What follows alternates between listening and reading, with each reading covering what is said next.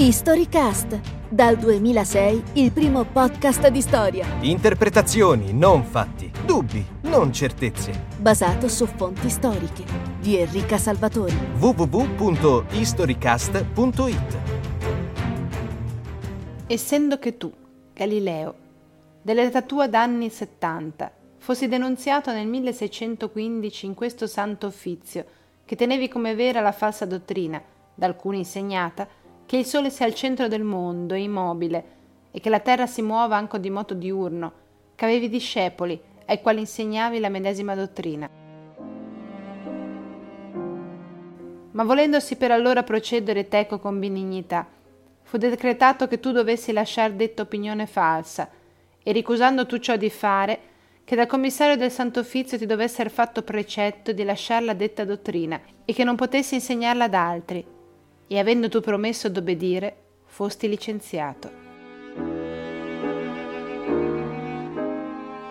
Essendo ultimamente comparso qua un libro la cui iscrizione mostrava che tu ne fosse l'autore, dicendo il titolo Dialogo di Galileo Galilei dei due massimi sistemi del mondo tolemaico e copernicano, ed informata presso la Sacra Congregazione, che con l'impressione di detto libro ogni giorno più prendeva piede e si disseminava la falsa opinione del moto della terra e stabilità del sole, fu il detto libro diligentemente considerato e in esso trovata espressamente la trasgressione del predetto precetto che ti fu fatto. Invocato dunque il santissimo nome di nostro Signore Gesù Cristo e della sua gloriosissima Madre sempre Vergine Maria, pronunziamo, sentenziamo e dichiariamo che tu, Galileo suddetto, per le cose dedotte in processo e da te confessate come sopra, ti sei reso veemente sospetto di eresia, cioè d'aver tenuto e creduto dottrina falsa e contraria alle sacre divine scritture. E acciò che questo tuo grave, pernicioso errore e trasgressione non resti del tutto impunito, ordiniamo che per pubblico editto sia proibito il libro dei dialoghi di Galileo Galilei.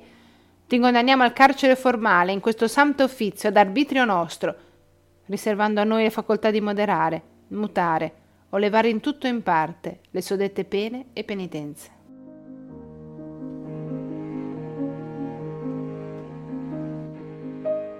Questa sentenza, emanata il 22 giugno 1633 contro uno dei più grandi scienziati mai vissuti, e di cui vi ho letto solo una parte, è un'ottima base di partenza per ragionare un po' sull'Inquisizione.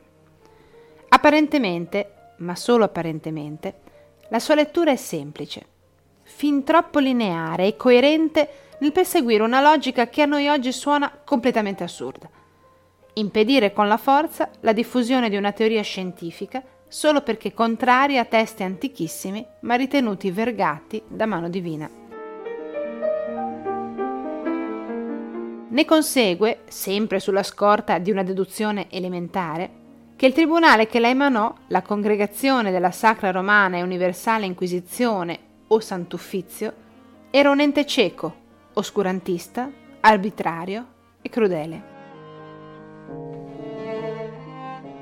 Non è un caso che la voce Inquisizione del dizionario Devoto Oli reciti così: inchiesta speciale, svolta con una procedura arbitraria o ad ogni modo lesiva dei diritti, della libertà, della dignità dell'individuo, simbolo di zelo ipocrita e spietato.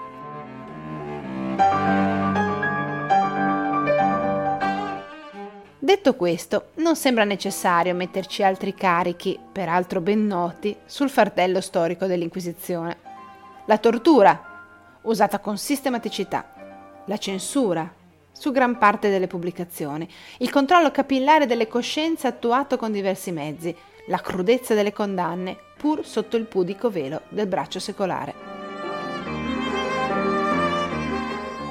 Ma era questa l'Inquisizione? O meglio, è solo questa l'Inquisizione? Se sospendiamo per un attimo il nostro giudizio sulla sentenza contro Galileo e rileggiamo il testo senza soffermarci sull'oggetto, il sistema copernicano, o il valore della vittima, siamo in grado di notare tutta una serie di cose che forse prima, distratti da una pur comprensibile indignazione, ci erano sfuggite.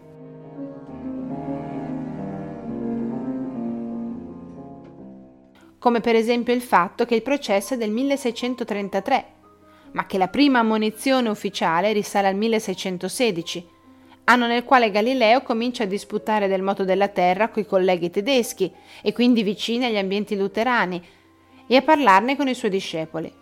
Né l'ammonizione né il controllo pur costante delle gerarchie religiose fermano Galileo. Gli anni dal 1616 al 1633 sono quelli in cui lo scienziato elabora al meglio le sue teorie e applica i suoi metodi alla ricerca. Il controllo non ha quindi significato un soffocamento totale della sua libertà.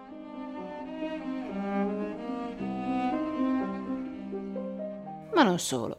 Tutta la sentenza è di fatto una sorta di memoriale dei continui e complessi rapporti tra Galileo e il Sant'Uffizio.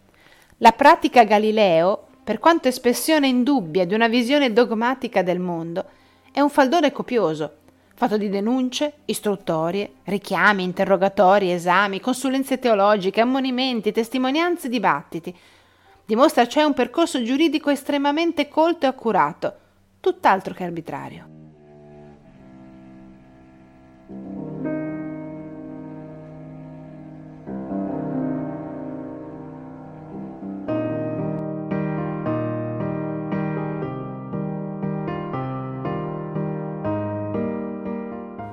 E allora?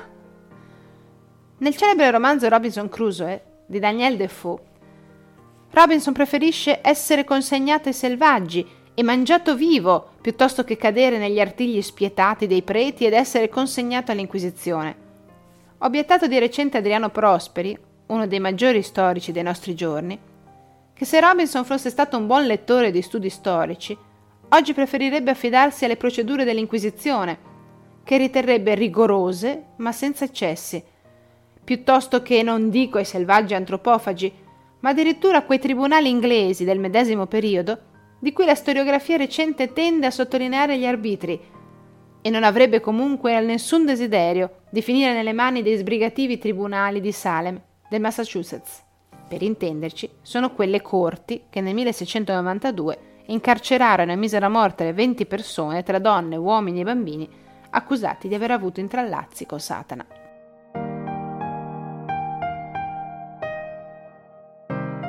In sostanza, sostiene Prosperi, e con lui molti altri studiosi del fenomeno Inquisizione, se guardiamo al passato avendo come punti di riferimento solo la crudeltà, l'arbitrio o la prepotenza, sotto il segno dell'immobile continuità del male, al tribunale dell'Inquisizione non andrebbe assegnata necessariamente la medaglia del più cattivo. L'intolleranza religiosa applicata violentemente dal potere è infatti un dato comune a numerosi stati europei e americani dell'età moderna. In questo campo sia l'Inquisizione romana che quella spagnola o portoghese mostrano mediamente un atteggiamento più moderato e nei più recenti lavori degli storici sono descritte non certo come entità demoniache, quanto piuttosto come istituzioni dotate di regole razionali capaci all'occorrenza di limitare l'uso della tortura o di scoraggiare denunce e delazioni. E il grande inquisitore di Dostoevsky dove lo mettiamo? E del ritratto di Tomás de Torquemada che avevamo mai archiviato nella nostra personale pinacoteca dei grandi cattivi della storia, che ne facciamo? Lo riappendiamo in salotto? Che cosa c'è dietro questo revisionismo dell'Inquisizione? c'è molto. Tutto un modo di guardare al passato della storia europea è stato rivoluzionato. Prima di tutto è stata accantonata, doverosamente, l'abitudine di guardare un'istituzione come una realtà fissa, immutabile, sempre coerente a se stessa. Nel caso del Santo Uffizio delle Inquisizioni spagnola o portoghese, si è smesso di pensare a loro dalla nascita e per tutta la loro esistenza come incarnazioni monolitiche del potere cieco e antilibertario. Il rischio altrimenti è di guardare alla storia, a tutta la storia, come un ininterrotto esercizio di un potere violento e intollerante, sempre identico a se stesso, dalle prime stragi medievali di ebrei alla soluzione finale dei nazisti. Ma c'è di più. Se ripeschiamo dal fondo della nostra memoria quello che ci è stato insegnato a scuola sull'età moderna, la Francia rivoluzionaria, l'Inghilterra liberare, l'Italia arretrata, troviamo sempre l'idea che il progresso è stato opera della borghesia. troviamo anche la convinzione che il contrasto tra riforma protestante e controriforma cattolica avrebbe da un lato accelerato e dall'altro frenato la spinta rivoluzionaria della classe borghese. Oggi questa visione un po' manichea e rigida della storia d'Europa ha subito colpi durissimi. Da alcuni è stata negata, da altri attenuata o articolata fino al punto da perdere molta della sua forza. Non vale più l'equazione tra libero pensiero e libertà dei commerci, né tantomeno tra libero esame della Bibbia, attribuito a Lutero, e sviluppo socio-economico dell'Europa protestante. Stando così le cose, l'Inquisizione, prima strumento principale in mano alla Chiesa e allo Stato, entrambi oscurantisti, per frenare lo sviluppo economico e scientifico di Spagna e Italia, oggi vede la sua importanza legata ad altri fattori culturali, giuridici, religiosi, più che commerciali o economici.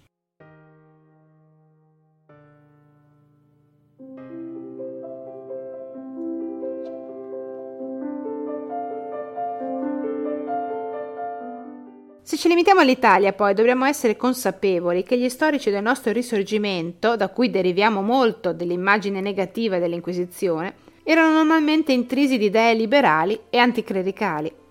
Il modo in cui la nostra nazione si è formata ha fatto sì che si guardasse all'Inquisizione soprattutto come ente che aveva frenato l'unità del paese, mettendo in pratica la volontà di una Chiesa retrograda e sanguinaria.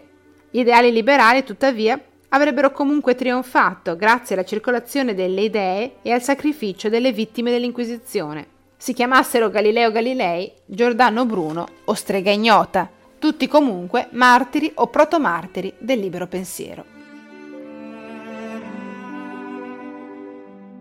Che siano stati martiri, nessuno lo nega.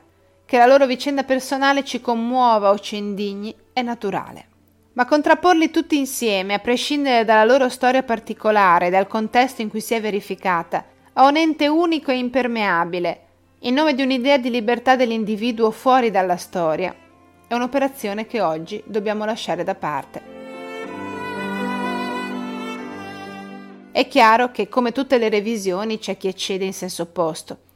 In Spagna, additata da sempre come patria dell'Inquisizione più terrificante e crudele, la revisione è stata accompagnata da un sollievo talvolta eccessivo, dovuto all'opportunità di riprendere in positivo un fenomeno sentito come connaturato all'identità nazionale. In qualche caso alla leggenda nera si è sostituita una leggenda rosa che lascia effettivamente un po' perplessi. Così suonano altrettanto stonate alcune prese di posizione cattoliche a favore dell'Inquisizione romana e della sua rivalutazione, come se stessimo parlando di un partito politico attualmente in Parlamento. L'unico rimedio a interpretazioni troppo ideologiche dell'una o dell'altra parte è andare a guardare le fonti. Purtroppo la chiusura dell'archivio del Santo Uffizio e la resistenza degli archivi ecclesiastici a rendere accessibili i loro fondi documentari ha da sempre posto limiti inaccettabili alla ricerca storica, che peraltro non hanno certo avvantaggiato l'immagine della Chiesa, Pensate che l'archivio del Santo Uffizio si è aperto solo nel 1998, solo da nove anni. E nove anni sono veramente ancora troppo pochi perché gli studi possano dare frutti consistenti. Qualcosa però si comincia a vedere.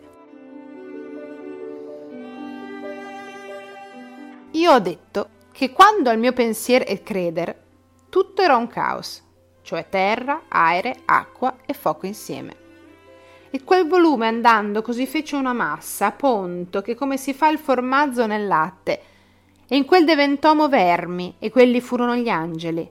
E la Santissima Maestà volse che quel fosse Dio et gli angeli, e tra quel numero degli angeli vi era anche Dio.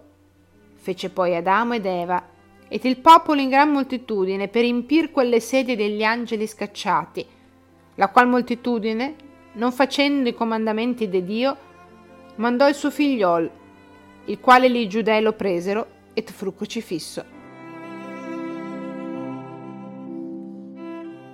A pronunciare queste parole, circa mezzo secolo prima di Galileo, è stato un mugnaglio friulano, Domenico Scandella, detto Menocchio. Il 28 settembre 1583 Menocchio fu denunziato al Sant'Uffizio per aver pronunciato parole ereticali ed empissime su Cristo.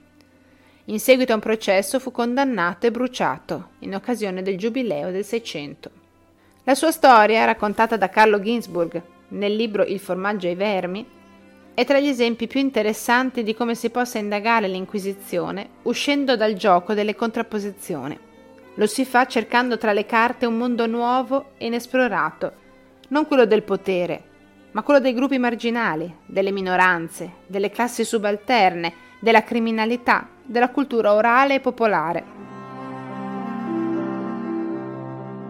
Come dice Ginsburg, due grandi eventi storici resero possibile un caso come quello di Menocchio, l'invenzione della stampa e la riforma.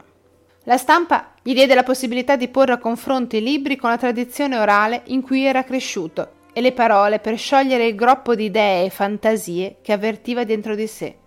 La riforma gli diede l'audacia di comunicare ciò che sentiva al prete del villaggio, ai compasani, agli inquisitori, anche se non poté, come avrebbe voluto, dirle in faccia al Papa, ai cardinali, ai principi.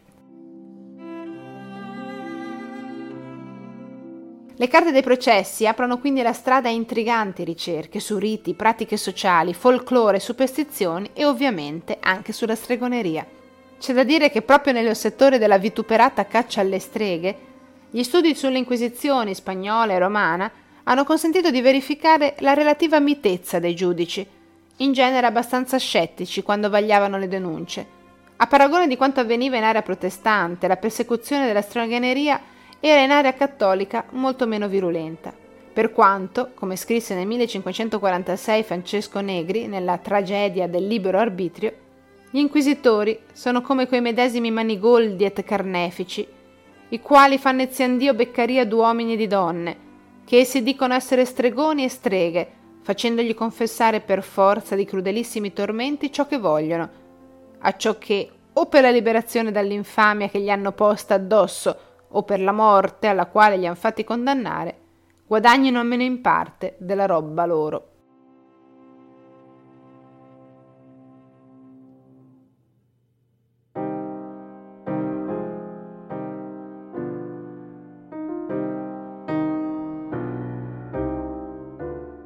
Altri studi hanno dimostrato come l'Inquisizione fosse pienamente consapevole del suo compito storico, la definizione e tutela della verità chiusa in un corpo di dottrine religiose, il patrimonio immutabile della fede. Questo ha comportato una prevalenza di tipo gerarchico all'interno della Chiesa stessa, degli esperti di teologia rispetto alle assemblee conciliari, con la conseguente perdita di potere di queste ultime.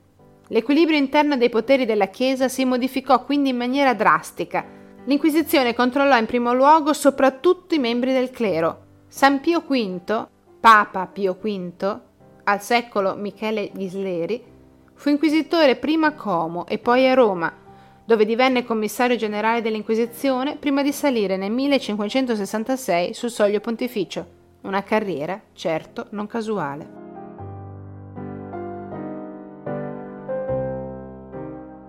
Ma il controllo fu molto più esteso. Secoli prima dell'unità d'Italia, l'Inquisizione romana precorse i tempi, costituendo una sorta di anagrafe centrale dei colpevoli di tutta la penisola, rei, complici et indiziati, in modo da reperire facilmente le informazioni su tutti gli italiani.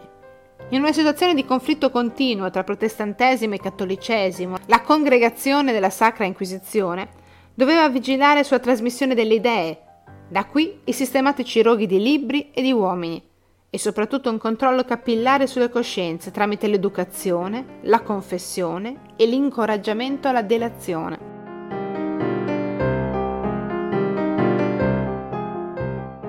Chi ostinatamente non dinunziasse all'ordinario o al tribunale della Santissima Inquisizione gli eretici e sospetti d'eresia e loro fautori, quelli che proferiscono bestemmie ereticali, gli stergoni, le streghe e altri simili delinquenti da punirsi dal Santo Uffizio, incorrerebbe nella scomunica, né potrebbe assolversi dai confessori.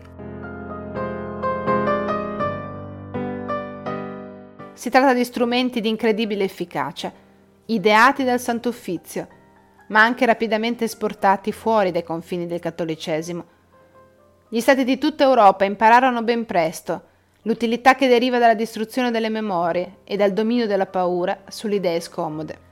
L'allargamento del mondo conosciuto, la diffusione della stampa e quindi delle conoscenze, gli effetti della riforma protestante modificano e muovono le mentalità collettive e spingono i governi a forme sempre più efficaci di controllo delle masse, dalla repressione all'educazione, dalla paura alla convinzione delle coscienze.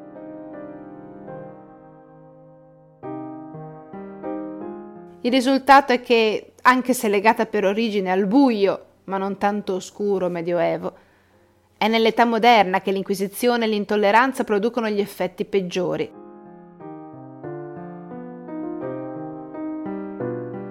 Il compito dello storico, però, non è quello di sottolinearne la malvagità, né di dimenticare le cose disumane perpetrate da quei tribunali.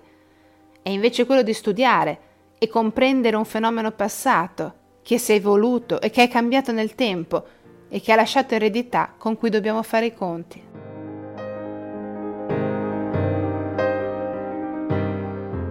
Come ha detto Adriano Prosperi, nell'Inquisizione non c'è più niente di demoniaco. Tutto appare fin troppo umano, ma non per questo cambia la disumana realtà di una lunga pagina della storia. Avete ascoltato un episodio di Storycast? www.historycast.it